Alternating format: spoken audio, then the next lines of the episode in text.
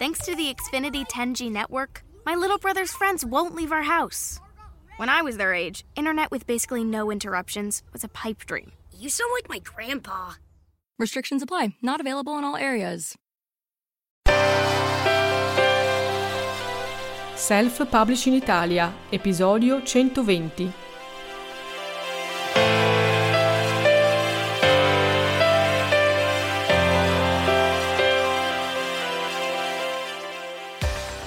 Quanto costa promuovere un libro?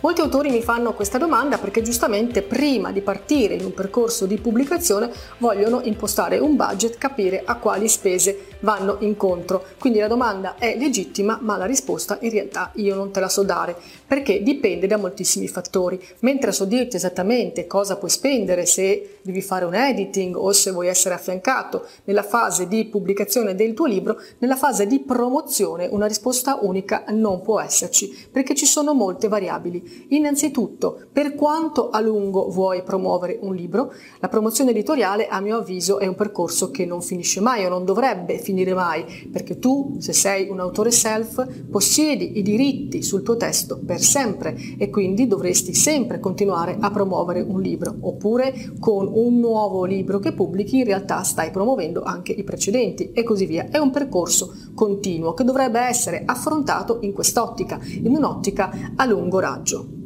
Quindi da una parte c'è la variabile tempo, non posso dirti quanto spendi per promuovere un libro perché dipende per quanto tempo lo vuoi promuovere. Dall'altra parte però c'è la variabile degli strumenti, quali strumenti vuoi utilizzare? E quali strumenti sai utilizzare tu in modo diretto da solo? E quali strumenti invece non sai utilizzare? E quindi magari hai bisogno dell'aiuto, del supporto di un professionista.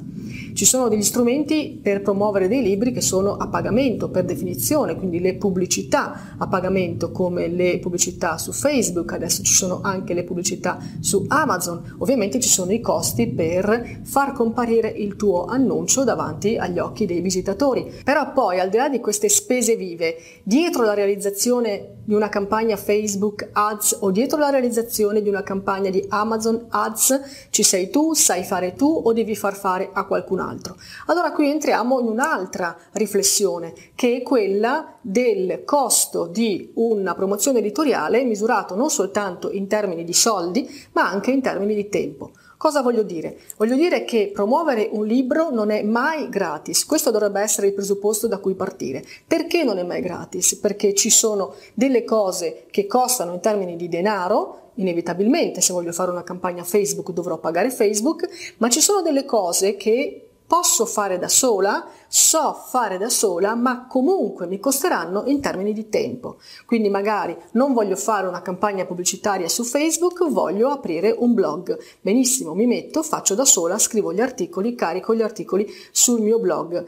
Questo è uno strumento di promozione editoriale molto importante che ti consiglio di valutare, ma che richiede il tuo tempo e che va progettato in un'ottica a lungo respiro, come dicevo prima, mentre la campagna Facebook la puoi fare per un mese, due mesi, tre mesi, poi magari puoi smettere e vedere come va, se decidi di aprire un blog capisci che non puoi lavorare solo per tre mesi e poi fermarti, non ha senso. Se hai una prospettiva a così breve raggio, non partire nemmeno. Quindi la promozione editoriale va intesa come un impegno non soltanto economico, ma un impegno personale di tempo. Lo dico sempre, lo ripeterò sempre, i libri non si si vendono da soli. Devi lavorare in continuazione dietro le quinte perché il libro sia conosciuto e il libro può essere conosciuto se tu fai qualcosa alle spalle. Quindi puoi decidere di lavorare senza spendere del denaro perché hai il tuo tempo, hai le tue competenze e vuoi quindi rimboccarti le maniche. Benissimo, puoi aprire un tuo sito, imparare ad utilizzare WordPress. Ormai è veramente facile aprire un sito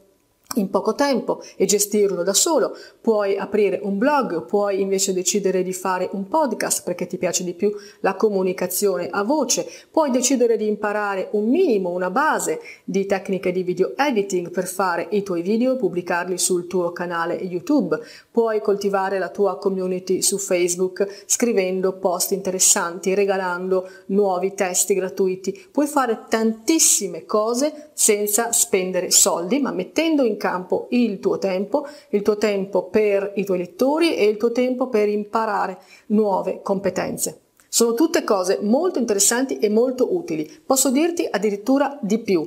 Quando tu spendi dei soldi per fare una campagna pubblicitaria, quindi quando paghi spazi pubblicitari, quindi Facebook o Amazon Ads, in realtà l'effetto che tu hai è un effetto immediato, di sicuro ritorno, però si limita al periodo della campagna promozionale. La persona vede la pubblicità, in qualche modo è interessata, clicca, se tutto va bene compra il tuo libro e tutti felici, ma quella persona poi va in qualche modo ripresa da te.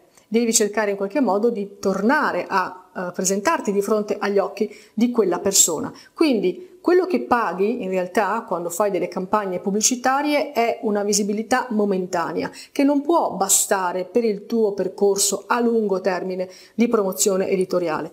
Quindi in genere sono proprio le attività che non costano soldi ma costano tempo, quelle che poi ti portano invece a durare nella mente del lettore. Perché se tu ti basi solo su sponsorizzazioni, su campagne pubblicitarie, oggi il lettore ti vede, domani si scorda di te e dopodomani quando tu pubblicherai il tuo nuovo libro dovrai ricominciare da capo, dovrai di nuovo pagare eh, Facebook o Amazon o chissà cosa esisterà domani per farti vedere, per comparire di fronte agli occhi dei lettori. Se invece tu nel frattempo puoi fare le tue campagne di sponsorizzazione, ma collateralmente eh, dall'altra parte lavori anche su strumenti di promozione che non costano soldi ma costano tempo, quindi il tuo impegno, la tua dedizione, riesci a farti conoscere e a restare di fronte agli occhi dei lettori per più tempo, per esempio con un blog, per esempio con un profilo Instagram ben gestito, per esempio con un canale YouTube, per esempio con un podcast, tutti percorsi che richiedono tempo, impegno, ma che durano più a lungo. Quindi la regola è questa. Primo, non c'è un budget iniziale che si possa stabilire per una campagna di promozione editoriale. Secondo, comunque qualcosa bisognerà spendere, o dei soldi o del tempo. Terzo, è vero che con le sponsorizzazioni puoi avere dei ritorni immediati, ma è anche vero che la visibilità e la memoria dei lettori a lungo termine si gioca di più con degli strumenti invece che richiedono il tuo tempo e non i tuoi soldi, strumenti che richiedono il tuo impegno. Allora torniamo alle basi. Se tu non hai voglia di impegnarti per promuovere il tuo libro perché pensi che basti scriverlo e metterlo là e poi eh, succeda quel che succeda, ok, certo, puoi farlo, ma dopo non lamentarti, non mi venire a dire, eh, ma non ho venduto nemmeno una copia. Tu cosa hai fatto? per vendere, tu cosa hai fatto per promuovere il tuo libro, tu cosa hai fatto per farti conoscere come autore dai lettori, per far sì che loro ricordassero il tuo nome e lo abbinassero al titolo del tuo libro e viceversa. Queste sono le domande che devi porti prima ancora di chiederti quanti soldi ho da spendere per la promozione editoriale dei miei libri